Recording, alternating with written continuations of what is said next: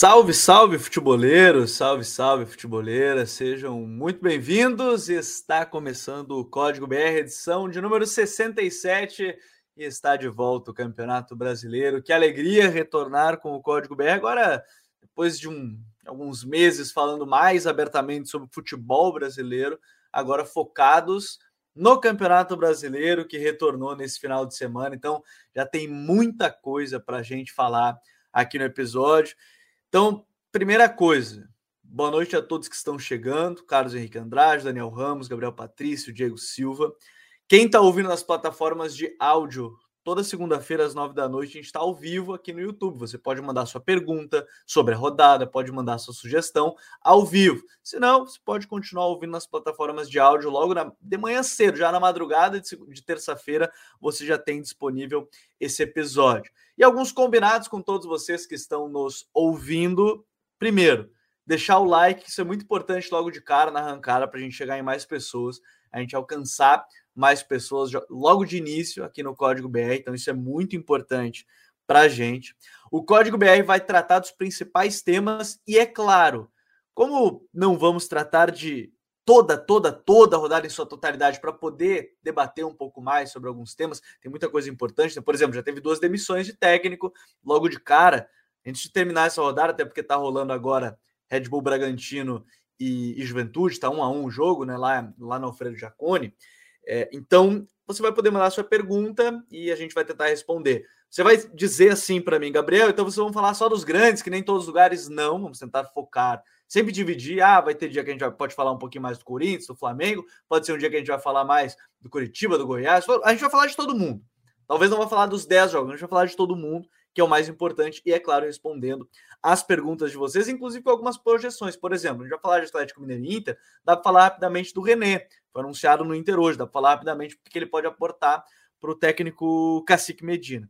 Eu quero lembrar para vocês que o Código BR tem o apoio da OneXBet, maior casa de apostas do mundo. Faça o seu cadastro, utilize o código FUTRE e ganhe aí 20% nessa primeira aposta que você fizer e tem muitos temas para a gente tratar hoje. Então, deixa eu dar um salve. Raí Monteiro, tudo bem, Raí? Seja bem-vindo, tudo bem, meu mano? Fala, Gabi. Abraço para você, para o John, amigos e amigas que nos acompanham. É... Finalmente começou né, o Brasileirão. A gente estava numa expectativa grande para que o principal campeonato de clubes do nosso país, do continente, eu acho que dá para dizer, né? tirando a Libertadores, obviamente, mas entre os campeonatos nacionais, começasse e teve um início bastante positivo, né? Os jogos dessa primeira rodada foram muito bons de uma forma geral, né? Algumas partidas melhores do que outras, alguns resultados compreend... desculpa, alguns resultados surpreendentes e algumas confirmações de tendências de coisas que a gente esperava aí por conta dos campeonatos estaduais. Enfim, muita coisa legal para a gente conversar aqui sobre essa primeira rodada do Brasileirão. Bora lá. Bora, bora, bora, bora. Tô com saudade já do bora, bora, bora, bora, bora artilheiro, né? Teve mais, né? Eu não, eu não vi mais nas transmissões. Não, infelizmente. Não grande jingle, grande jingle, grande jingle. Quem tá aqui com a gente hoje também, Jonathan Cavalcante. Tudo bem, John? Seja bem-vindo mais, um mais um código. Fala, Gabi. Boa noite, Raí. Boa noite, Gabriel, e a todo mundo que está acompanhando. Vamos aí falar sobre a nossa principal competição, né, do, do país, como bem trouxe aí o Raí Monteiro, jogos interessantes. Uh, destacar de cara um Ceará e Palmeiras nervosos, o Vozão iniciando um trabalho com o Dorival Júnior, Dorival largando muito bem, né? Vencendo lá o Ed Costa. É, tem muita coisa para a gente destacar. E a rodada aqui, de novo, está terminando agora, né? A gente está ao vivo, mas a rodada está terminando. Depois eu atualizo o resultado, mas está um a um nesse momento o Red Bull Bragantino contra o Juventude. E eu acho legal até a gente começar, e é muito curioso que depois a gente vai falar até sobre isso. O Campeonato Brasileiro já teve duas demissões, duas trocas de treinador. Lembrando que não tem mais o, a questão do comum acordo, agora está liberado, entre aspas, demitir de treinador a hora que quiser, quantos quiser, porque a regra do comum acordo já caiu depois do primeiro ano. Mas a gente teve a da demissão do Alberto Valentim e do Marquinhos Santos, Alberto Valentim do Atlético Paranaense, Marquinhos Santos da equipe do Juventude, e a gente vai falar um pouquinho mais sobre esses possíveis, o que, pode acontecer. O Atlético já está falando do Silvinho e do Diego Aguirre como os principais nomes. Mas eu quero começar esse, esse episódio de hoje justamente sobre o jogo lá no Allianz Parque. Palmeiras 2, Ceará 3, e uma vitória bem importante da equipe do, do Ceará. Né? Veio da vitória em cima do Independiente, como falou o John, né? vem a vitória agora contra a equipe do Palmeiras. E o que, que, mais te chamou a atenção nesse jogo, João, para a gente abrir pelo menos esse, esse, esse debate? Esse que debate, o que, que, mais, chamou a atenção? Cara, de, de início, a manutenção da escalação com o Independente, né? Que o, o Dorival admitiu em, em entrevista coletiva após jogo que ele, ele cometeu um erro, né? De colocar o Vina de 9 e que não deu tão certo. E aí ele mantém essa mesma configuração inicial, que causou um, um rebuliço muito grande no, no, no, Twitter. Os torcedores do Ceará e principalmente os analistas que cobrem o Ceará começaram a, a meio que perceber que o, que o Dorival poderia estar querendo dar um murro em ponta de faca. Mas aí ele fez alguns ajustes iniciais. Né? A gente observou ao longo do jogo. O, o Ceará foi uma equipe muito assertiva né, nos primeiros 15 minutos, tanto é que fez dois gols. Mas aí ele buscou fazer com que o Vina não ficasse tão estático por exemplo, dentro dessa plataforma no 433, o, o, o Vina, ele tinha a missão de flutuar um pouquinho mais, de vir ao encontro é, da bola, para tentar abrir o espaço para as diagonais é, do, do Mendonça e também do Lima. Essas diagonais não aconteceram. Eu, eu, eu considero que, que o, o 4-3-3 não funcionou tão bem. O que funcionou tão bem, que se você reparar, uh, e a pessoa que olhar assim o jogo de fora nos primeiros 15 minutos pode dizer: ah, o Ceará não, não produziu para fazer dois gols. Mas uh, um detalhe chama atenção: a busca por ativar o Mendonça em profundidade. Né?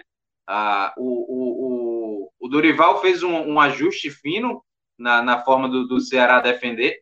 O Ceará defendeu em alguns momentos num 4-4-2 em bloco baixo, e aí deu como deu um descanso mais para o Mendonça e para o Vina quanto o Lima fechava na linha de quatro, juntamente com o Richard fazendo a função do, do lado esquerdo, o Rodrigo Lindoso e o, o Sobral por dentro, né?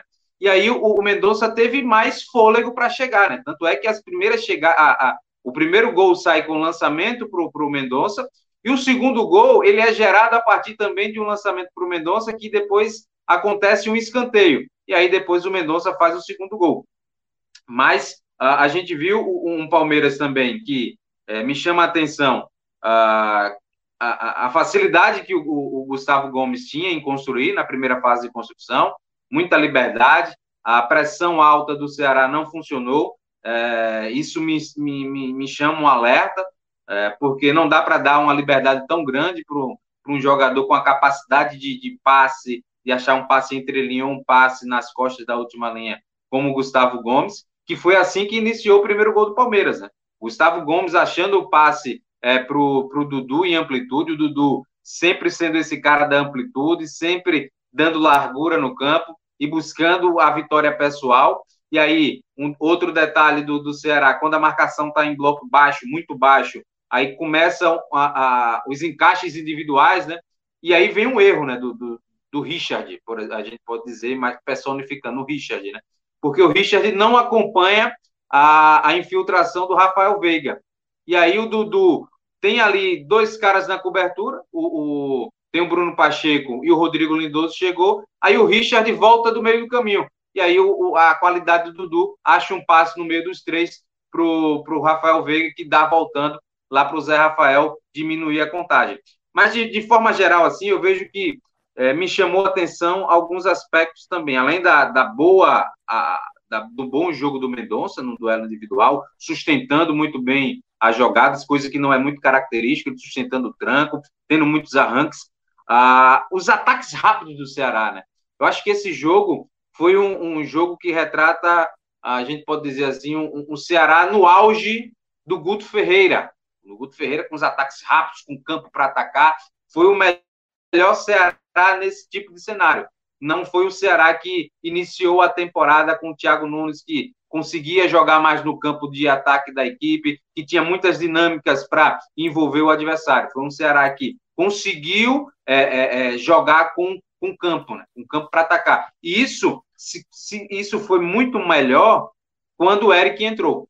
A, a dinâmica do, da utilização do, do, do, do Vina como nove funcionou melhor, porque o Vina baixava, e aí você tinha o Mendonça fazendo a diagonal e tinha o Eric também fazendo essa diagonal para dentro. Tanto é que o Eric teve ali duas chances para matar o jogo ainda no segundo tempo. Então, acredito que o Dorival possa também tirar de lição que é, para utilizar o Vina como nove, vai precisar de ter dois jogadores mais agressivos. O Mendonça já é esse cara, mas do, do outro lado não tinha o Eric. O Eric que vem recuperando seu futebol agora com, com o Dorival. Entrou bem contra o Independiente, agora numa sequência também entra muito bem contra o Palmeiras. Eu acho que pode ser uma, uma composição ali que melhor é, traga as poten a potencialidades do que o Dorival quer.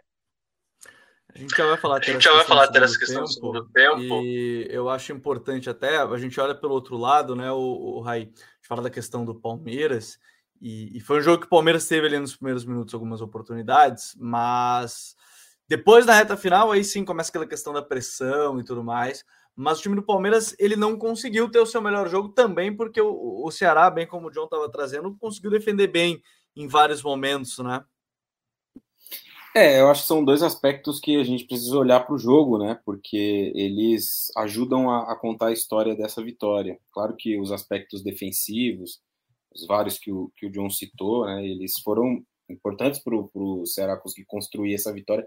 E até acho que poderia ter feito né, o, o gol do 3 a 1 bem antes. Né? O Ceará teve muitas chances no início do segundo tempo ali, oportunidades em que poderia já ter é, uma vantagem maior e talvez um panorama até mais tranquilo. Né?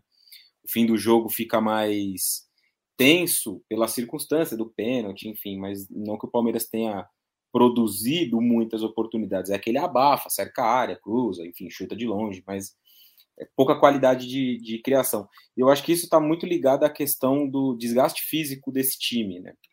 O Palmeiras a gente não pode perder de vista sempre que for analisar uma tiragem de quatro, cinco jogos, uma sequência, né, do Palmeiras, que esse time voltou antes que todo mundo, né? O Palmeiras voltou para a temporada em janeiro, dia 5 de janeiro, o Palmeiras retornou e iniciou ali uma preparação para jogar o Mundial.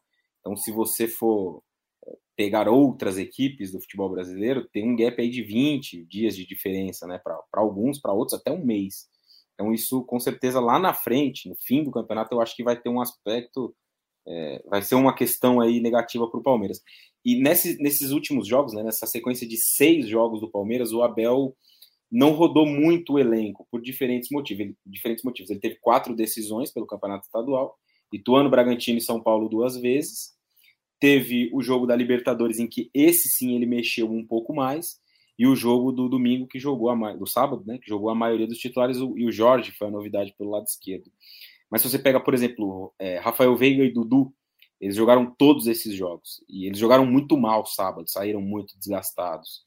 É, o Bruno Pacheco conseguiu defender bem, né? O Dudu, diga-se de passagem. O Dudu foi um jogador nulo dentro do jogo. Eu acho que por conta, como eu disse inicialmente, dos dois, dos dois aspectos a qualidade que o Ceará teve ao se, ao se defender, mas também a questão é, física que o Palmeiras sentiu muito, na minha visão, ao longo do jogo e principalmente no segundo tempo. Então, e, e aí vem uma outro, um outro ponto. Eu acho que vai ser uma dificuldade para o time ao longo da temporada. Quando esses jogadores precisam ser trocados, quando eles precisam sair dentro de um cenário como o do jogo do sábado, as peças de reposição não conseguem manter o nível. O Palmeiras não consegue baseado no seu elenco, manter o nível dos jogadores titulares com aqueles que saem, com aqueles que entram ao longo do jogo. Então entrou o Giovani, é, é talentoso, mas é muito garoto ainda. Precisar de mais maturidade. Entrou o Gabriel Veron, que foi uma opção, até acho que pode ser uma opção interessante para substituir o Rony em um cenário ou outro, mas vai oscilar, ele ainda precisa se adaptar a ser nove em alguns momentos, enfim. O Palmeiras, na minha visão, precisa de mais peças para conseguir competir num nível melhor. Esses próximos meses tem Libertadores, Copa do Brasil, Campeonato Brasileiro, um jogo a cada três dias. E com este elenco que o Palmeiras tem, é, eu acho que vai ter dificuldades. O time inicial é muito bom. Tem ali duas, três opções que sempre entram e ajudam. Mas quando você precisa olhar mais para a profundidade do elenco, eu vejo alguns problemas nesse time. E não sei se o Palmeiras, sei se o Palmeiras vai conseguir ao longo, ao longo da, da, desses problemas, dessas questões. E Gabi, antes de eu botar o João falar, falar, falar, só um detalhe aqui, ó, trazer um, um salve pro Erasmo Vinícius, botou um bora vozão, o Felipe Guarçoni botou que eu, eu não posso usar palavrão, senão derrubam a live, né? Então, canal F, não posso usar palavrão, senão os caras vão derrubar a live. O Diego P. Silva, que é a equipe do Ceará só tem jogador parrudo, Vina, Sobral, Mendonça, Nino, preparador físico lá tá de parabéns. O João Vitor Nunes, o JV Nunes mandou: vai ter atualização do guia tático com os novos treinadores? Vai, vai, JV, pode ter certeza. E o Bernardo Bracarense diz: coitado de você, Gabi, aquele trabalhão lá de como joga todas as equipes, e um final de semana, dois já ficam desatualizados. Tudo bem, tudo bem. Isso aí é do jogo, é do Campeonato Brasileiro, a gente está acostumado. Já falar sobre isso depois. E aí eu Mas já tem um aspecto, né, Gabi? Depois do guia tático, aí. Diga. Não, rapidinho. É, é claro que você, entre aspas, perde porque troca o treinador, mas ali tem muita coisa também sobre elenco, sobre opções, sobre peças.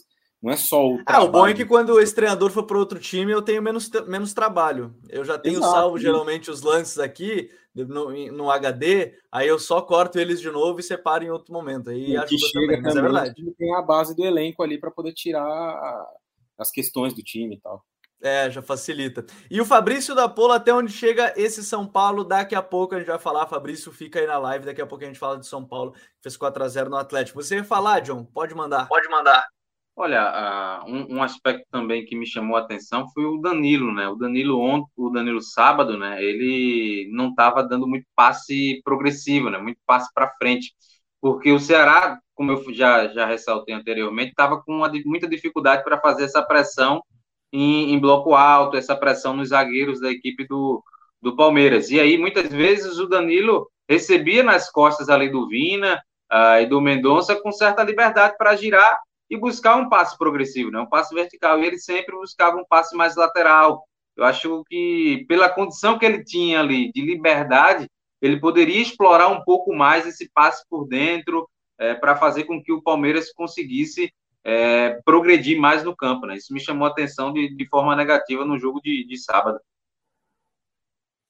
É um bom ponto. E, e, dentro disso, assim, aí a gente pode olhar até o ponto positivo. Quero deixar destacado aqui, a gente comentou no início, o Vina de falso 9 me chamou muita atenção, mas acho que vai ter que ser o que o João disse. Vai ter que ter ali, de repente, o Eric, porque o Lima, de fato, ele é um meia, não vai fazer tanto se fazer ataque tanto a profundidade, pode ser o caminho. É, não, pode. Eu acho, eu acho que esse é o caminho. Para mim, de novo, não funcionou. Apesar da vitória, não funcionou o Vina de 9 dentro da configuração inicial do, do, do, Ceará. Porque o Ceará foi um time muito impositivo, muito impositivo, mas que não fluiu, porque o Vina vinha, o, o Vina não, perdão, o, o, Lima vinha muito por dentro em alguns momentos e dava a, a, a largura para os laterais, né? Nesse novo Ceará do Dorival, o Bruno Pacheco e, e, e, o, e o Nino Paraíba é que, dão a amplitude né, na equipe. E, e faltou muito do, do, do Lima passar o Vina, né? Dar, fazer essa infiltração. O Lima é aquele cara de pegar essa bola no pé, de buscar o jogo associativo. Ele não, ele não quebra linhas, ele não vai infiltrar. Então, é, é, dificulta essa dinâmica que o Dorival pensou e estabeleceu para esses dois jogos iniciais. Eu acho que o, o, o, os, as duas vitórias são importantes para readquirir a confiança. O torcedor do Vozão volta a acreditar no elenco que tem mas eu acho que os pés têm que ser mantidos no chão, porque a, é preciso saber o porquê venceu ou porquê perdeu. O Ceará venceu muito porque foi o Ceará do auge do Guto Ferreira, porque o, o Palmeiras deu muito campo, deu muito campo, e aí as características dos jogadores, o, o Dorival foi muito inteligente de explorar muito bem isso. O Mendonça, uh, o Nino Paraíba, uh, o, o, próprio, uh, o próprio Richardson, o próprio Richard, eh, dando eh, condução, né? mas é, a, a, dinâmica ali do com, jogando com Vina de, de, de falso 9 para tentar liberar espaço nas costas, ela não, não funcionou até a entrada do Eric. Depois da entrada do Eric, foi muito bom de ver, eu acho que é um caminho a ser utilizado. É, não sei se é exatamente o problema do Vina ali, pode ser a questão do, do Eric, a gente vai acompanhar nos próximos jogos também essa questão. Agora, assim, vamos para São Paulo, lá no Morumbi, chamou bastante atenção, o, o Raí. É, é, claro que, assim, pelos momentos e durante o, o Código BR 66, que a gente estava aqui com o Edu Bartem, né, lá do Tática Futebol e Tática, fazendo essa prévia do brasileiro, a gente falava. E nos comentários, a torcida do Atlético comentava: sem o Valentim é Libertadores, com o Valentim, não sei. E ele foi demitido agora, depois a gente fala um pouquinho mais sobre essa questão da saída do Valentim mas o São Paulo, ele, para mim, tinha uma grande preocupação em, em, termos de olhar assim, o jogo, era como o São Paulo ia se recuperar pós-baque né, do, da derrota no, no, no clássico, né, perdeu o título. E aparentemente não não pegou tão, tão forte. Mas é um São Paulo que chega bem e, de novo, acho que talvez o caminho seja depend... não é o caminho, mas o Caleri talvez seja um ponto chave desse time, aí. É, eu acho que vai, Gabi, vai acabar sendo ao longo da temporada, né? Difícil fugir muito disso, porque ele é um cara que tem dado garantias, né? Tem um levantamento até interessante em relação ao Caleri, dos 11 gols que ele fez na temporada, até aqui, 11 gols em 17 jogos, oito foram com um toque só na bola. Então ele é o cara que realmente vai dar o último toque para marcar o gol. Mas tem sido muito interessante observar nele outros aspectos em relação, é, além disso, melhor dizendo. Ele é um atacante que tem brigado mais nas bolas longas, nas disputas, nos duelos com os zagueiros. Isso ficou muito claro nos jogos contra o Palmeiras, na, no, prim, no primeiro jogo, segundo jogo São Paulo não jogou, então bem, bem menos, quase nada. É, e, e no jogo contra o Corinthians na semifinal, né? Duelos contra Gustavo Gomes e Gil. Então ele tem tentado contribuir mais do ponto de vista tático, das movimentações o Rogério fala muito sobre o Caleri nas entrevistas, né? E sempre cita essa questão dele ser o cara da última bola, do último toque. E nas últimas entrevistas ele vem falando muito que é, o, o Caleri tem evoluído do ponto de vista tático, de ajuda para o time e tal. Eu tenho, o que eu vou dizer agora parece um absurdo, mas eu vou dizer mesmo assim. É, eu tenho a impressão, espero que vocês me entendam, eu tenho a impressão de que o Caleri não é o tipo de atacante que o Rogério mais prefere. Isso parece uma loucura, porque o cara tem 11 gols na temporada, fez 3 gols na estreia do Campeonato Brasileiro. Por que treinador não vai querer um, um, um atacante desse? Mas o Rogério prefere outro tipo de atacante, jogadores que se movimentem mais, saiam da área, enfim. É, por isso o Éder, por exemplo, titular do time. Por isso o Luciano joga muitas vezes. Ele gosta desses jogadores que se movimentem bastante, enfim mas o Caleri tem sido uma garantia e a temporada vai passar muito né, pela, pela capacidade dele de, de marcar gols, de, de contribuir de alguma forma. Mas eu acho que além disso, um ponto que vai ser fundamental ao longo de todo o ano do São Paulo é o planejamento que foi traçado lá atrás e que vem sendo executado desde o início do campeonato estadual. De colocar todo mundo para jogar, de dar rodagem para vários jogadores, de inserir os garotos na, na ideia de ter neles, no fôlego deles, na força física deles, uma sustentação para o time, né? Então, Pablo Maia, é, Nestor, que não jogou, tá machucado, o Sara quando voltar, Igor Gomes, o Wellington, que se tornou titular, o Diego Costa, vários, né? O São Paulo tem hoje cinco, seis jogadores no time titular revelados em Cotia. O Alisson, que tecnicamente pode não ser um primor, mas do ponto de vista tático, coletivo, entrega demais. Então, o planejamento traçado lá atrás, eu acho que vai ser um diferencial para o trabalho do São Paulo ao longo da temporada. Se vai resultar em briga por Libertadores, se dá para sonhar mais adiante com o título, isso, isso eu acho mais difícil, só o tempo vai dizer. Mas é, eu consigo ainda ver um São Paulo muito bem estruturado, do ponto de vista do trabalho, do que vem sendo feito já há bastante tempo, né? Desde o Campeonato Paulista. A gente até conversou sobre isso lá atrás, lembra? Quando uhum. o Rogério mudou né, o esquema, ele começa ali as duas, três primeiras rodadas com aquele 4-3-3, dois caras abertos, o Caleri de centroavante, o Rigoni jogando de um lado, o Nicão jogando de outro, o Nestor como cinco no começo do Campeonato Paulista e deu tudo errado. O time não criava, não conseguia combater, não tinha meio campo, sofria gols, cruzava muitas bolas na área e aos poucos ele foi achando, entrou o Pablo Maia, mudou o sistema, os pontas, os pontas, os jogadores que jogam mais aberto compõem mais o meio campo, a lateral é um, um espaço para que os laterais possam avançar. Mudaram muitas coisas no São Paulo do Rogério.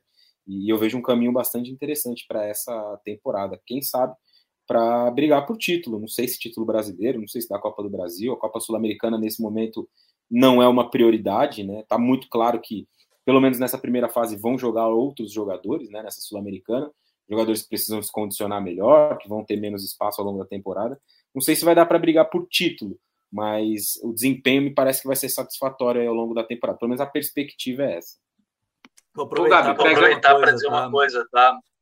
Que amanhã, ou se você está ouvindo na terça já, né? Pode correr aqui para o canal do YouTube, meio-dia. A gente vai fazer uma análise sobre o ataque do São Paulo com o Rogério. Eu só quero abrir esse parênteses de novo, porque eu falei do Caleri, mas a, a, a, derrota ela foi sentida com certeza pelo time, mas tem um padrão bem definido esse time. É, eu acho que o Rogério tem um, um fator que é diferente do trabalho dele no Flamengo, que ele tem um respaldo por trás. E, e, no Flamengo talvez ele não tivesse. E, e ali ele entrou muito mais em atrito né, com as lideranças, talvez o mesmo atrito de todas as notícias que a gente está vendo hoje entre Paulo Souza, direção, Flamengo, só que agora a direção do Flamengo está muito mais propensa a fazer a reformulação do que é, trocar de treinador. Então, eu acho que aí tem um ponto importante nesse caso do, do Ceni. Rapidinho, Gabi, só sobre essa questão também. É, já pensou, né? Já parou para pensar se a direção do Flamengo tivesse dado essa possibilidade, talvez, do Rogério fazer, comandar essa reformulação lá atrás? Se esse processo pois não é. seria menos ruptivo, menos doloroso até do que, tem sendo, que vem sendo nesse momento? É Talvez assim. fosse mais fácil porque era campeão brasileiro, né? Talvez então, fosse um pouquinho mais fácil. Vamos aqui começar uma reformulação. É porque para tomar uma decisão dessa é preciso ter um é preciso ter profissionais no departamento. Né? E, e, na minha opinião, pelo menos, fica muito claro dia após dia que o Flamengo não tem profissionais no seu departamento de futebol. Tem ali pessoas que surfaram na onda de um profissional que conseguiu fazer do time algo diferente em 2019, foi o Jorge Jesus. O mérito é todo dele. Não tem Braz, Landim, Spindle, eles não têm nenhum tipo de mérito nesse processo. E com a saída dele fica muito claro que é, ele foi embora e levou tudo que, que poderia levar. É, ele vai estar no mercado agora, né? Talvez seja. Tá no mercado, né? Talvez seja vai estar no Rio de Janeiro agora, no, no, no, É, vai curtir o carnaval. Vai curtir o carnaval. Diga aí, John. Não, entrando nessa discussão do Caleri, que o, que o Raí, essa opinião impopular do Raí, que o Raí levantou, né? Se, que o Rogério não gosta. Mas acompanhando de perto aqui o trabalho dele no, no Fortaleza, né, em, em, duas temporadas distintas, ele teve o Gustavo, né, que veio emprestado do Corinthians, foi artilheiríssimo na, na Série B, era um jogador mais ao estilo Caleri, do último toque, uh, e também teve o Wellington Paulista, né, mas o Wellington Paulista é um jogador que é, entrega mais taticamente, eu acho que esse é o caminho que o Caleri possa evoluir, né. É, eu, não, eu não acredito que o Rogério ele tenha é, predileção ou não, né? ele não tem ressalvas com o Caleri, mas é, é a, a, situação, o cenário de o Caleri ser um cara mais finalizador te traz limitações, né? traz perdas dentro da conjuntura do elenco, né? das dinâmicas que ele busca estabelecer. Então, por isso que até que ele está buscando trabalhar é, é, é, individualmente o Caleri para que ele contribua mais dentro das dinâmicas ofensivas que ele, que ele tem idealizado e tem operacionalizado na equipe do São Paulo. Eu acredito que é, o, o Calera é um jogador muito específico e isso às vezes torna a, a, limitador o jeito do São Paulo jogar. Eu acredito que é por isso que o, que o, o, o, o Raí tem, tem tido essa impressão do, do Rogério Senna, mas eu acredito que não seja um, um, um fator de, de, predileção ou não. De, de combo, eu acho que a gente pode até falar de outra coisa. E, e essa questão do Calera é importante, porque digamos que não fosse, aí é o campo da, da, da imaginação. É, você não tira o artilheiro do time, obviamente, mas eu, eu entendo o ponto dos dois, eu acho que esse é o detalhe. Ele começou a fazer os gols e está sendo importante. São, e tem o, são 10 gols né, em 17 jogos nessa temporada. 11, sido, 11, 11 gols em, em 17 jogos nessa temporada, tem sido aí o artilheiro do time. E eu tinha visto, acho que o dado do Marcelo Razan, que fez um vídeo, acho, né, do, do, dos gols serem em primeiro toque, foi o que o Raí falou, né? Então esse é um detalhe 8 legal. Dos 11 com um toque só na bola. Exatamente. Então tocou Caleri é gol, como diz a torcida. Agora dá pra fazer de combo desse jogo. A gente olha o outro lado, Atlético Paranaense. Agora é uma mudança já, né, John? A gente vê a saída aí do, do, do Alberto Valentim. E o ponto não vai ser. Eu, eu, não quero nem tocar no ponto do trabalho do Valentim, a gente já pode começar a imaginar outras coisas. Silvinho e Aguirre são os nomes que, que, que são mais fortes. Acho que a Nádia Mauad, lá de, da Rede Globo do Paraná, trouxe esses dois nomes como os principais. O Silvinho foi o que avançou mais no primeiro momento. Me parece até que vai se encaminhando para ser o, o, o, Silvinho dentro dessa ideia. É, não são treinadores exatamente iguais, mas talvez entrem num, num, contexto que possa favorecer eles um pouco, apesar da pressão ser grande, ainda mais pelo número de contratações que o Atlético trouxe, né, John? Não, com certeza, né? Entre esses dois, o Silvinho é o que melhor é, segue a, a, a, a, risca um pouco do, da escola do Atlético Paranaense, né? da cartilha que o Atlético Paranaense desenvolveu. Né? Uma equipe que vai buscar um pouco mais ser ofensiva, é, um jogo posicional em alguns momentos, coisa um legado que foi deixado pelo Paulo Tuori, é, pelo Thiago Nunes, seguido também pelo Fernando Diniz. adaptado pelo Antônio Oliveira e que não teve muita sequência no, com o Alberto Valentina. Eu acho que é, o Silvinho é um treinador que tem boas ideias, a gente viu isso no, no Corinthians, apesar do contexto no Corinthians ser muito diferente, né? o contexto do Corinthians de muita pressão, a gente vê até hoje jogadores como Cássio, Paulinho, sofrendo é, é ameaças, então o ambiente no Corinthians é muito hostil, mas ele vai para um ambiente também que não é muito tranquilo, né? O Petralha, ele quando não o, o treinador não atende às suas expectativas, o, o, Petralha não costuma dar muito tempo, né? A gente vê que é, ele é muito rápido na tomada de decisão, na substituição. Assim, o Antônio Oliveira fazia um baita trabalho no Atlético Paranaense, é, teve ali um, um, problema interno, saiu. O Alberto Valentim, por outro lado, já não fazia um bom trabalho. Uma rodada de brasileiro foi o suficiente é, para ele, ele, ele buscar o, o caminho da, da, demissão. Mas eu acredito que, dentre esses dois nomes, o, o, o Silvinho é o que melhor vai se adaptar ao que o Atlético Paranaense tem de elenco e também a cartilha propositiva que o Atlético escreveu, né? Deixou esse legado documentado para outro hora eu tenho uma, uma opinião que talvez não sei se acho que acho não tenho certeza que para a grande maioria é uma opinião mais impopular nesse sentido entra muito do que o Raí falou da questão do Caleri agora para o Silvinho e aí a gente está debatendo se ele seria um bom nome né já que parece ser o nome mais mais próximo é que também o trabalho dele no Lyon não foi bom tá ponto né até porque depois da saída dele o time foi semifinalista de Champions então assim o trabalho dele não foi de fato bom no Lyon, acho que tinha muita coisa que era meio engessada, né, dentro das características daquele elenco.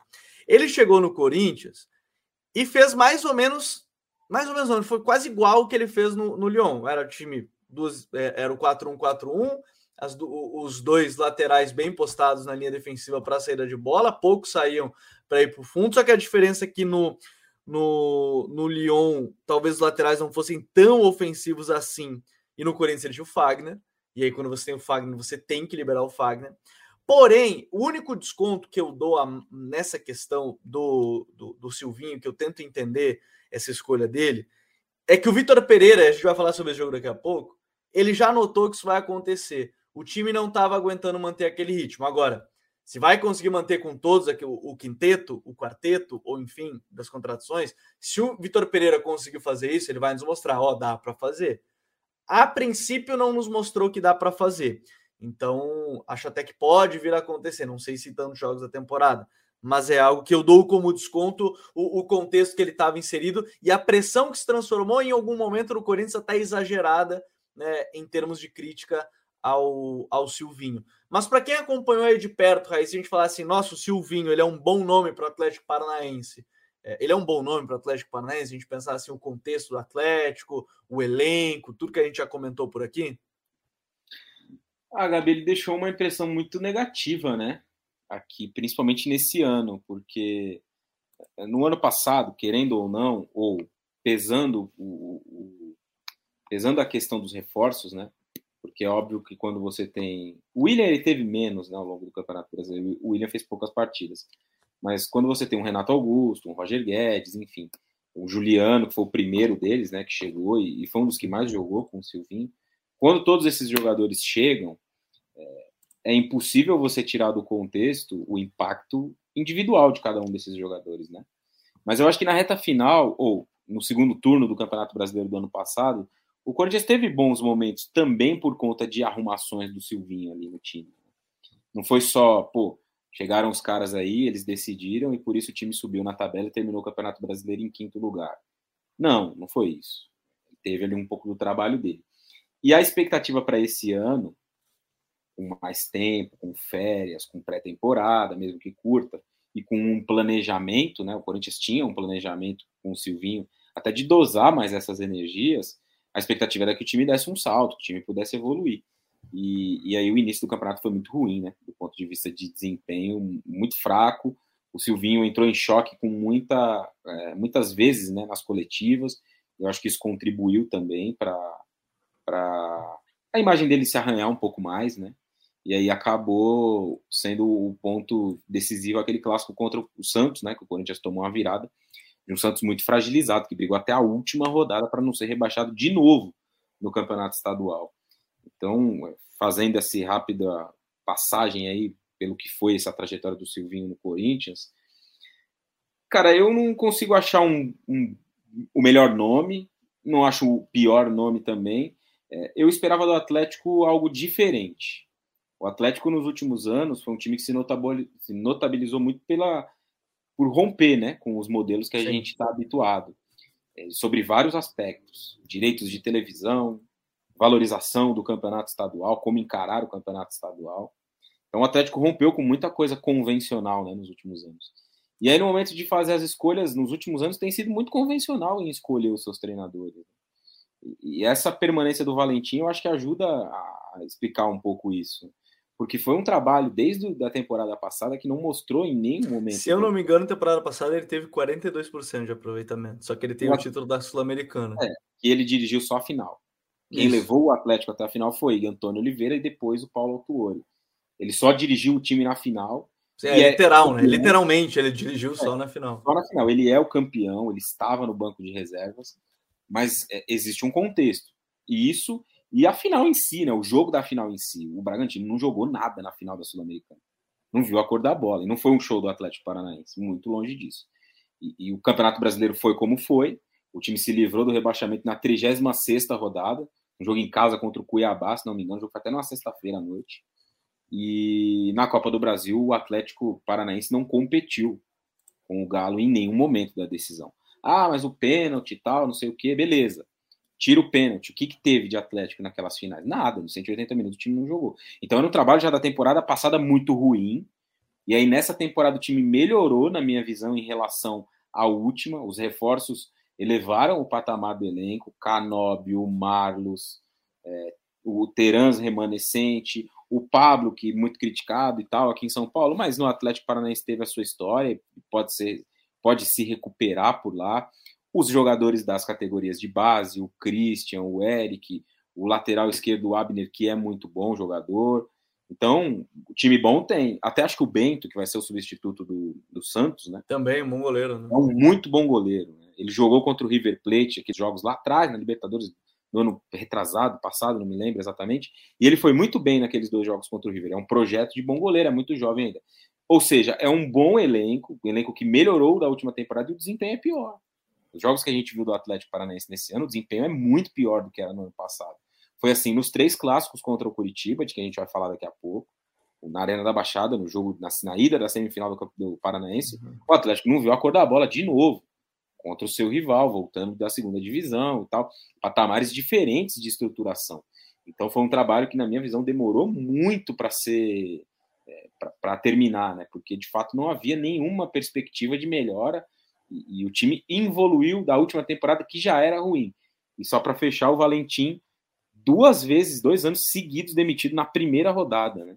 Não sei se teve alguém Exatamente. na história do Campeonato Brasileiro que conseguiu esse feito também. Não que eu lembre. Não mas, eu espero, mas espero um, um, nome diferente. Esses nomes citados me, me causam pouca expectativa. Silvinho, Aguirre, Mano Menezes foi falado também, com todo respeito à carreira de todos eles. Não acho que sejam esses nomes que possam trazer algo muito diferente para o Atlético. Dos três, o Silvinho é, é, é mais aposta. É, e, e, dentro dessa ideia, acho que é, é, importante, a gente vai acompanhar, né? Obviamente, a gente vai falar aqui desses, desses possíveis treinadores aí de, de Atlético Paranaense, do próprio América Mineiro, com a saída do, do Marquinhos Santos. Só para fechar desse assunto, o J. Nauro botou: desculpa, tá desculpado, Jota.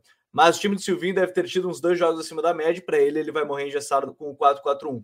4-1-4-1. Essa é a minha grande curiosidade. O que, que vai acontecer no próximo trabalho? Se ele mantiver, aí sim a gente tem um padrão do que, que é o trabalho do Silvinho.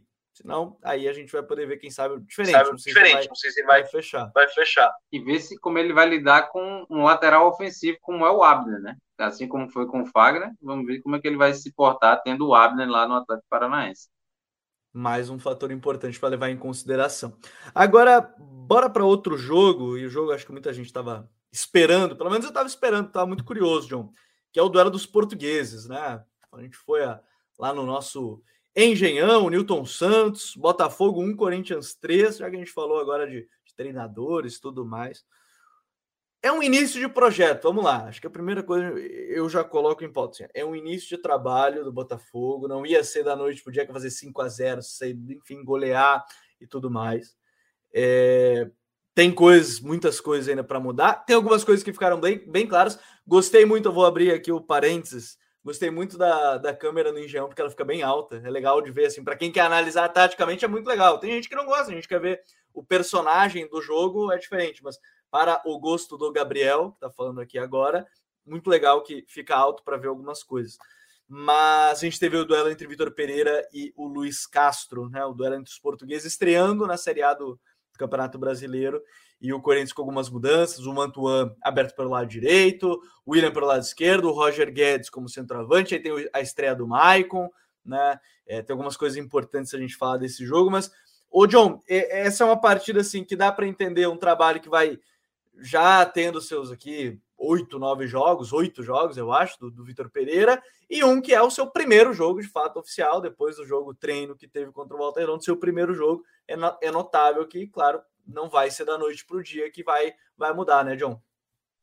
Não, com toda certeza, né? Um já conhece um pouco mais a fundo o elenco, por mais que os dois treinadores tenham estudado, visto vídeos, é, não é a mesma coisa de você estar tá no dia a dia, né? Conhecendo a pessoa, os comportamentos, ah, os pormenores de, de cada atleta nas movimentações. E o Vitor Pereira já está num estágio mais à frente do, do, do que o, o, Luiz, né? Nesse, nesse quesito. E a gente viu isso no, no, duelo, né? Entre os dois portugueses, né? O Corinthians, o primeiro tempo, foi magistral, né? Muito diferente é, do que foi lá na, na altitude, na derrota de meio de semana onde o, o, o Vitor Pereira optou por uma estratégia de ter os mais experientes para tentar uma, uma, uma, retenção de bola, para que a equipe não sofresse tanto. É, foi muito criticado e agora mudou a estratégia, né? optou agora por um, por um time mais jovem, com uma mescla interessante. Né? Você colocou um Paulinho ali, é, ele fez uma adaptação, um ajuste, né? jogando num 5-3-2 ou num 5-2-3 em alguns momentos, ah, com o, o Paulinho, é, ora, por, pelo lado, o, pelo lado entre Roger Guedes e o William, pela esquerda, o, o Roger Guedes centralizado e o Paulinho, em alguns momentos, ocupando essa ponta direita, fazendo esse movimento de dentro para fora. E aí, uh, o Mantuan me chamou a atenção, né? O Mantuan, quando a equipe estava em, em, organização defensiva, o Mantuan formando uma linha de cinco. Mas quando o Corinthians tinha a bola, o Mantuan com liberdade para atacar a profundidade ou para se juntar no meio e aí, quando ele se juntava no meio, o João Pedro atacava muito a profundidade. É um cara, é um garoto que não fez a torcida do Corinthians sentir a falta do Fagner. Olha, olha o peso, né? Um Fagner, um cara que já jogou Copa do Mundo, que é ídolo dentro do Corinthians, mas um garoto que jogou muito, né? O Corinthians fez um primeiro tempo espetacular, né? Engoliu o Botafogo. As principais jogadas do Corinthians eh, nos primeiros 25, 30 minutos, elas se sucederam pelo lado esquerdo do William, o William, que nesse, nesse ajuste feito pelo Vitor Pereira, teve menos obrigação de, de voltar né, para baixar, para defender. Não que isso não aconteceu, né? Em alguns momentos, quando o Corinthians teve que marcar em bloco baixo, e muito baixo, o, o, o Corinthians defendia num 5-4-1 com o William é, baixando ali é, juntamente aos outros três meio-campistas. Mas isso não foi uma tônica. A tônica era o William com mais liberdade para receber essa bola na profundidade. Aí o Corinthians recuperava essa bola, bola no William, e aí o William desfilava toda a sua qualidade individual. E aí pôde aparecer também o quê? O elemento surpresa do Paulinho, né? Muito que o torcedor estava pegando, né? Estava criticando, né? Tá faltando mais um pouco do, do Paulinho infiltrar na grande área, ser esse elemento surpresa. Isso voltou a aparecer. A equipe a equipe do Corinthians no primeiro tempo foi muito dominante, muito dominante, o que retrata o que a gente falou inicialmente, né? o, o, o estágio do trabalho de cada treinador. Mas também é, é, me traz a, a, a, o, como contraponto que o Botafogo, por mais que esteja no início de trabalho, é, não conseguiu de forma alguma é, é, impor algum tipo de jogo, né? Claro, é o primeiro jogo, tudo mais, é, mas foi um time muito desconexo, muito desconexo, uma equipe que ainda não, os jogadores não se entendem, é, não conseguiram é, trocar dois, três passes, o Botafogo conseguia é, agredir de forma mínima o Corinthians no primeiro tempo, é, a partir de erros do Corinthians na saída de bola, uh, mas é, jogada trabalhada a equipe faltou um pouco, faltou um pouco uh, o, é, por parte da equipe do Corinthians, por parte da equipe do Botafogo. No segundo tempo voltou um pouco diferente, né? O Corinthians é, tirou seus principais jogadores, o William saiu lesionado, o Paulinho também saiu com, com desgaste físico, e aí modificou um pouco a equipe do Corinthians, e aí o Botafogo, com a entrada do Matheus Nascimento, do Danilo, é, começou a, a, a, a, entrar mais no campo de ataque, né? E muito também pela histeria que estava, pela energia que, que, que, estava muito, muito forte no Engenhão, né?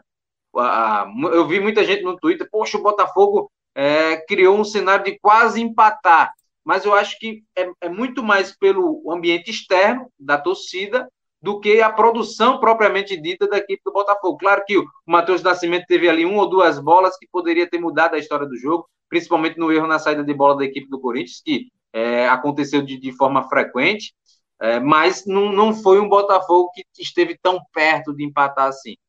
É, eu acho que, no geral, o Corinthians foi muito bem, eu acho que uh, esse é um caminho que é, deixa para o torcedor um alento que pode jogar com equipe mais jovens, por mais que eles não tenham o lastro, o know-how, que tenham o Renato Augusto, que tem o Juliano, que tem é, é, é, o Júnior, que foi contratado, os jogadores jovens conseguiram dar a intensidade que era pedida. Né? O Corinthians mordendo, pressionando. Eu acho que foi um Corinthians muito mais próximo do, do que o torcedor quer e também do que o Vitor Pereira imagina é, para a sequência do Campeonato Brasileiro. Deixa eu aproveitar aqui, ó, quem está com a gente, é, deixar o like que é importante para a gente alcançar mais pessoas. Mas tem algumas lembranças aqui, ó, ainda tem, olha só, ainda tem para entrar nesse time do Botafogo. Cuesta, né, que foi contratado agora. O Lucas Fernandes está tentando fechar agora com o Gustavo Sauer, né? A equipe do, do Botafogo. Ainda tem a tentativa do Zahavi e do Marçal, que devem fechar já no meio do ano. Então tem bastante coisa para mudar desse time do Botafogo. E destacar mais uma vez o Matheus Nascimento, que eu acho que logo, logo vai ser titular aí desse, dessa equipe do, do Botafogo, muito bom jogador. Enfim, a gente tinha mostrado isso em, em seleção de base. Seleção de base e agora está tá mantendo. Tá mantendo. Ô, Gabi, é só uma coisa, né? Que eu acho que também vai precisar ser ajustada com o Vitor Pereira, que já foi externalizada muitas vezes até com o antecessor dele, que era o Silvinho, né? A, a posição do, do Roger Guedes. O Roger Guedes pa, praticamente não participou do, do jogo, né? Ele jogando como nove ali ele realmente não se sente à vontade, ele não se sente bem. É, foi um jogador assim nulo dentro de campo. Os outros dez participaram muito bem, mas ele não conseguiu fazer seu jogo acontecer. O William foi muito bem pelo lado esquerdo, o Mantuan, o João Pedro e até o Paulinho pelo lado direito, mas o Roger Guedes não conseguiu funcionar. É, é, é um, pro, é um problema, entre aspas, né? achar esse nove para a equipe do Corinthians.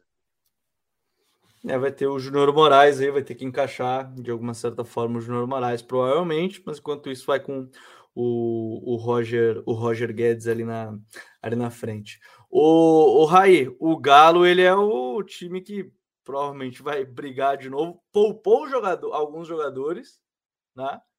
E mais uma vez o Hulk tem como o, a chave desse jogo passa muito pela atuação do Hulk, que decidiu um jogo né, e contra o Inter, que foi muito apático no primeiro tempo, no segundo até é bem curioso que tirou o seu centroavante e, e aí foi para um sistema com três zagueiros, segurou um pouco mais, criou uma chance para botar uma bola na trave, mas nada demais, o Inter segue com algum, alguns problemas e, e, e, dentro dessa dessa forma aí o Hulk acabou decidindo, o Hulk esmaga, né?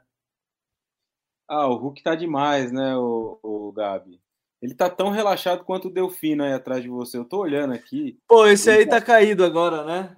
É, ele tava deitado, aí ele virou, agora ele se espreguiçou, aí ele deitou de volta de novo. Tá vivendo uma, uma Por isso que as pessoas têm que acompanhar a live, é muito mais pessoal. Quem, quem tá ouvindo no áudio pode ouvir a live também, porque aparece até o meu cachorro dormindo aqui, que ele tá de boa ouvindo o código enquanto tá deitado, entendeu?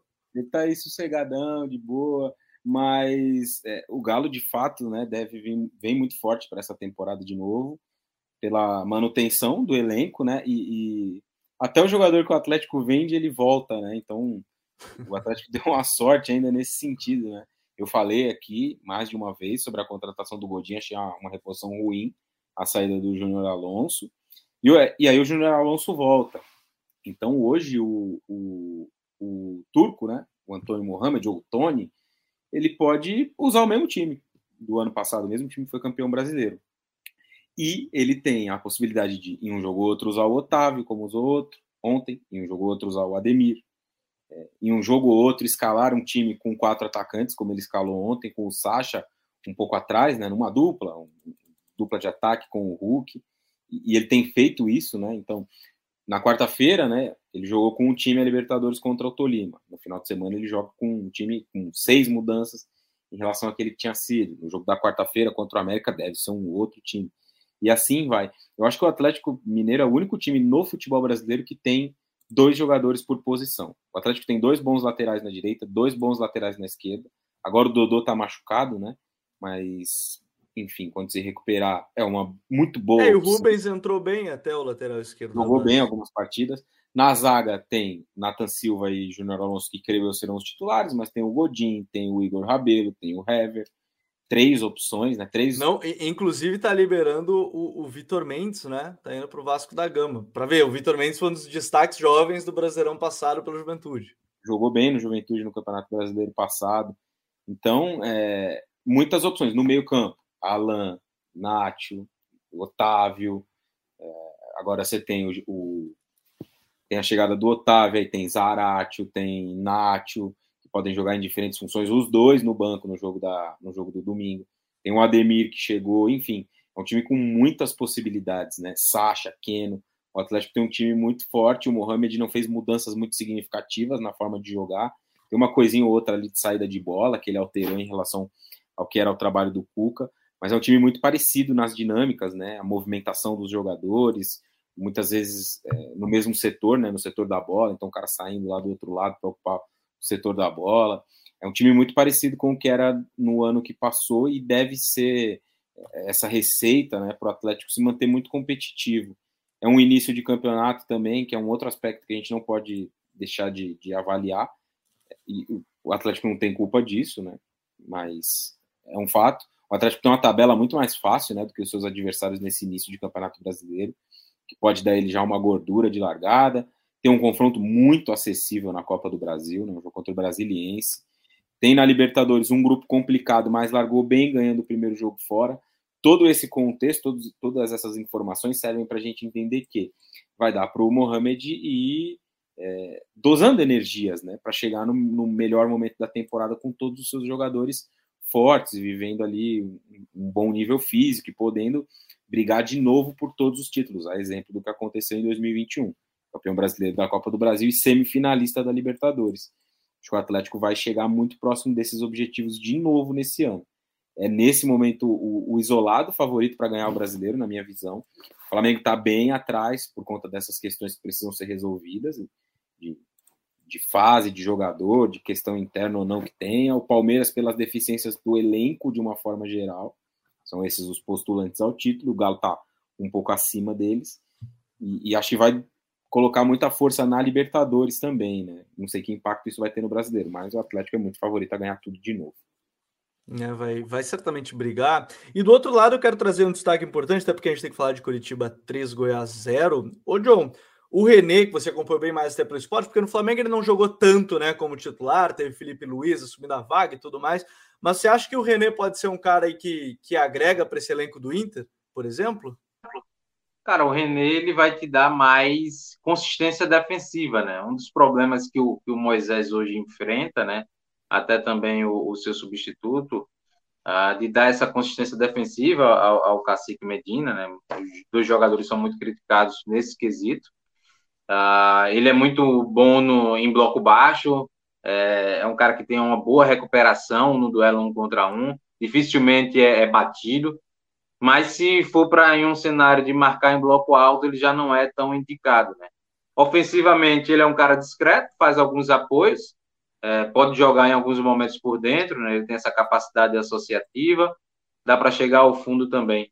Acho que é um jogador que, que, que chega para agregar né? no, no, no elenco no, no esporte, ele foi um dos destaques naquela campanha do esporte em 2015, né? Um jogador que veio da base, depois rodou por alguns clubes no Nordeste, é, não teve tanto espaço, aí veio o Eduardo Batista, conseguiu fazer com que ele ressurgisse, e depois ele foi para o Flamengo, jogou acho que uma, uma temporada, duas temporadas, uma temporada e meia ali de titular, até a chegada do Felipe Luiz, aí depois, naturalmente, a hierarquia, né, é do Felipe Luiz, um jogador muito top nível mundial, chegou e, e assumiu a titularidade. Mas eu acredito que o, o, o René, ele é um jogador de, dentro do cenário brasileiro, um jogador de ponta, um jogador que vai, vai agregar bastante ao elenco do Internacional hoje. Confesso que estou bem Confesso curioso, que bem curioso fatos, fatos pelo, né, pelo... pela chegada aí do René. Vamos ver, né? Até porque parece, pelo que eu estava lendo de informações, que o Inter está pensando em transformar o PV em, em ponta. Né? Então vou jogar mais como ponta e não como lateral. Aí faz sentido, né? Senão você teria três laterais brigando por uma, por uma mesma vaga. Você ia falar, aí? É, o que é uma carência né, do Inter, esses jogadores de mais velocidade pelos lados, né? É, chegou o Wanderson, mas não jogou ainda, né? Então não, não, se sabe ainda como que ele vai render, enfim, como pode ser colocado no time. Mas é, eu não enxergo muito as possibilidades positivas para o Inter essa temporada, não, viu, Gabi? É um time com muitas deficiências no elenco, falta de, de, de, peças em alguns setores, enfim, fase de vários jogadores, algumas contratações que até agora não deram certo, o próprio trabalho do Medina que não engrenou e não dá muitas perspectivas de que vai acontecer. Enfim, acho que vai ser um ano difícil aí para o torcedor do Inter, né? Se quando o ano acabou, com o rebaixamento do Grêmio, a perspectiva era de, de um ano tranquilo, rival na Série B, enfim. Depois do que aconteceu no Campeonato Estadual, né? Não sei se vai ser um ano tão tranquilo assim para o Inter, não. Não tenho boas expectativas em relação ao Colorado neste brasileiro. É, vamos observar agora tem jogo no meio de semana, né? Sul-Americana contra o Guarenha e no final de semana tem o jogo contra o Fortaleza, né, da segunda rodada do Campeonato Brasileiro. Agora, senhores, a gente teve nessa rodada também o Coritiba fazendo 3 a 0 no Goiás, e, e, era um, um, duelo que eu tinha expectativa aí até para dar uma acompanhada. O trabalho do Morínigo, que é um dos poucos técnicos que tem mais de dois anos aí à frente da, da equipe, né? Tá desde tem um ano e meio, mais ou menos, tá desde a reta final do Brasileiro de 2020, Série B 2021 e agora né, 2022, campeão estadual, né, passou pelo Atlético Paranaense na SEMI, bem como o Raí lembrou em meio a, ao programa, que é um destaque bem interessante dentro dessa ideia, que o Atlético é o time mais rico, que está, enfim, já está mais tempo estruturado. Mas, o, o Raí, a gente tem um Curitiba que, para mim, o grande ponto desse time é que tem três jogadores talvez dividam seus gols. A gente falou isso até no último episódio, que é o, o, o Igor Paixão, o Aleph Manga e o Léo Gamalho. Curiosamente, o Léo Gamalho e o, e o Aleph Manga fizeram gols né, na, no jogo, aí o Andrei fez o terceiro. Mas é, é, é, um time que pode ser aí importante dentro dessa, dessa ideia. Já vou colocar também o, o, o Raí nesse, nesse papo. Mas, o, o, o John, esse, esse, esse Curitiba pode ser um time a surpreender no brasileiro ou não? Cara, é, eu me decepcionei. Vou, vou, vou, te falar que eu me decepcionei. O 3 a 0 traz uma impressão que o Curitiba possa ter sido dominante, e até foi a certo ponto pela fragilidade do Goiás. Né? O Goiás está sem treinador, está com o Glauber como interino, é, por opção da direção. A direção disse que só vai trazer um treinador se ele se enquadrar com a realidade financeira do clube.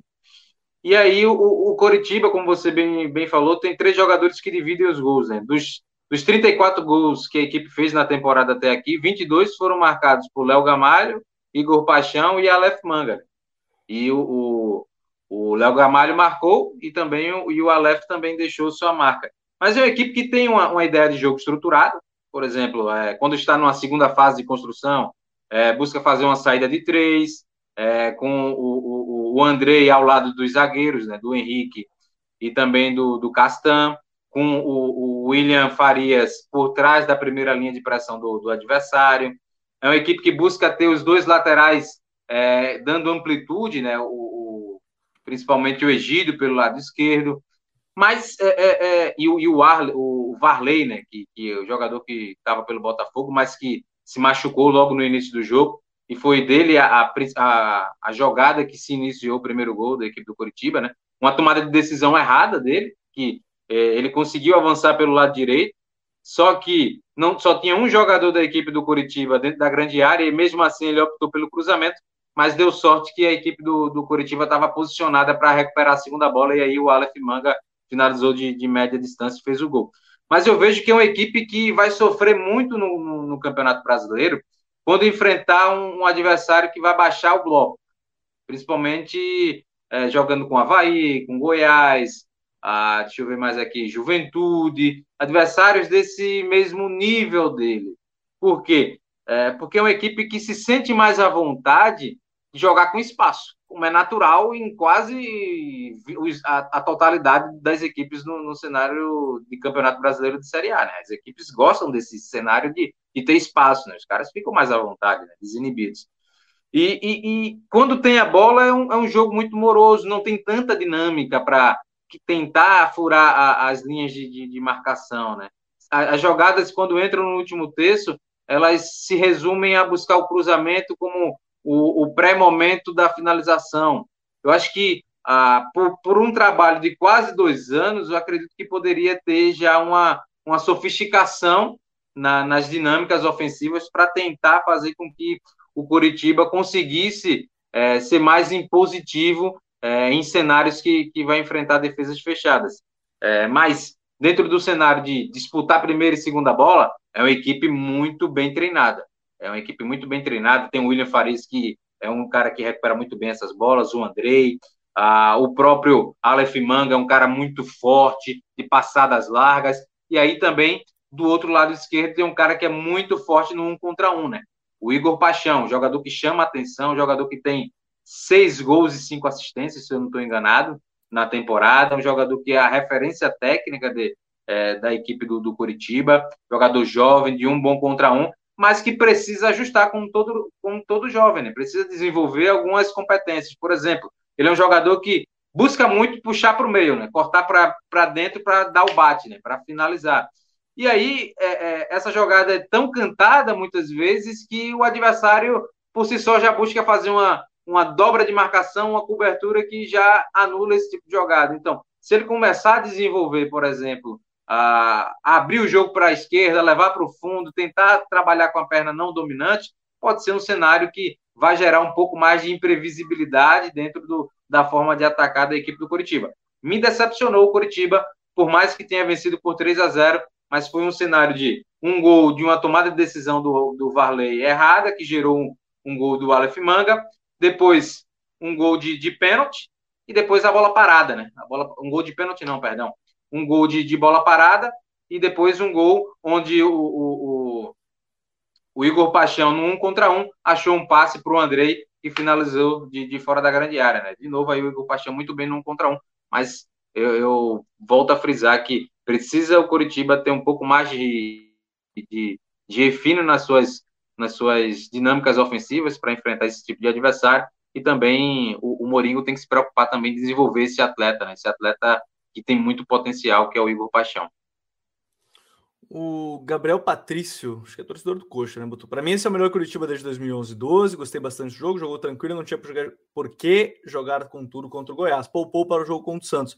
De, desse lado, assim, tem uma coisa que me agrada do Morínigo desde a temporada passada, o Raí, que é, são as bolas paradas. Na Série B ele fez muito trabalho de bola parada e eu costumo dizer ah, comentando até com alguns amigos sobre isso, que você tem um jogador que decide em bola parada, o Egídio batendo a bola parada, e você tem jogadores que sobressaem em bola parada, pode ser determinante se você não tem o melhor time tecnicamente. Esse Coritiba bem organizado pode surpreender, pode ser uma equipe assim, ó, Campeonato Brasileiro aí, mesmo que a gente comece com a expectativa de que vai lutar em algum certo momento para ficar tranquilo na Série A, Dá para surpreender algum certo ponto esse time do Coxa? Você imagina do que você viu já desse primeiro jogo? Claro que é o início ainda e tudo mais. Eu falei aqui semana passada, fui voto vencido, mas eu acho que o Curitiba é, vai ser é, é a minha grande expectativa de surpresa nesse Campeonato Brasileiro é, é o Curitiba. Acho que é um time que vai conseguir uma vaga na Sul-Americana, porque tem um, um, trabalho já de bastante tempo e tem um time titular na minha visão bastante estruturado já, né?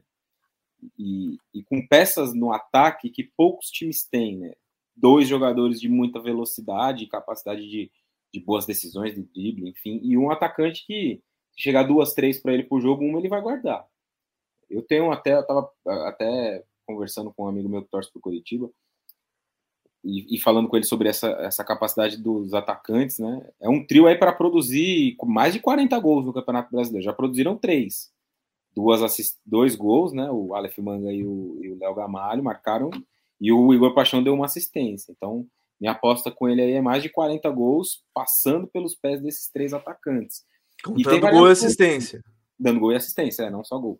E, e, tem variações também, né? Porque é um time que pode jogar com três zagueiros em algum momento ou outro, que pode rechear um pouco mais o meio. O Tony Anderson é um jogador também que me agrada, alto, forte, boa batida de fora da área, bom passe, precisa evoluir, melhorar um pouco as decisões dentro do jogo.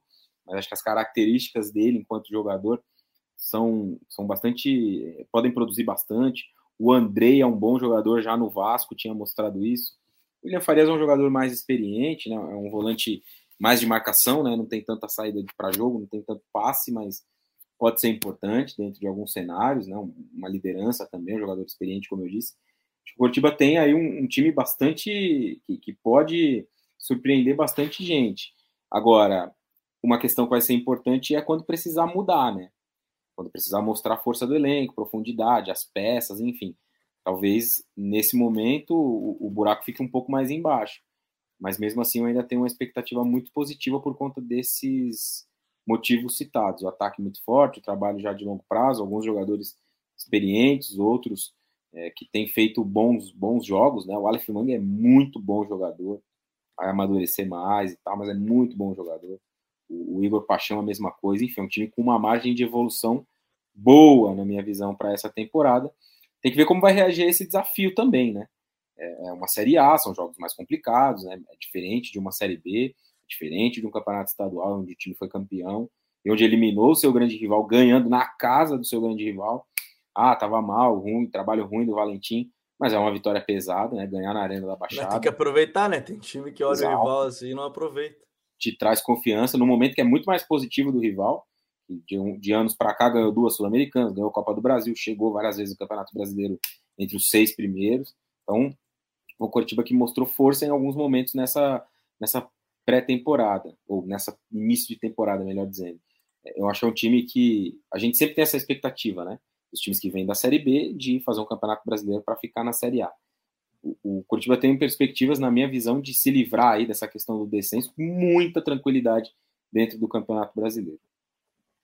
Tô curioso, tô curioso para ver agora nos próximos jogos aí essa sequência de campeonato brasileiro com a equipe do Curitiba. Senhores, o código BR aqui, ó, até só para fechar, o Gabriel Patrício concorda com aí. Eu acredito que o Curitiba fica no meio da tabela justamente por estar participando de muitos campeonatos ao mesmo tempo. Só o Brasileirão, uh, só o Brasileirão e a Copa do Brasil não estar participando, creio, de tantos campeonatos. Os outros são três, seriam dois. Talvez seja essa lógica aqui que o Gabriel ele coloca para gente. Mas muito obrigado a todos que acompanharam. A gente volta na próxima semana de novo pedindo. Quem não conhecia o canal, se inscreve, isso é muito importante para a gente. Deixar aquele like. E lembrando o convite, reforçando, toda segunda-feira, nove da noite. A gente está sempre ao vivo aqui, falando da rodada do Campeonato Brasileiro. John, obrigado, meu parceiro. Até semana que vem. Valeu, Gabriel. Valeu, Raí. A todo mundo que acompanhou aí essa, essa mais uma live do Código BR. Valeu, John. Valeu, Raí. Até a próxima, meu amigo.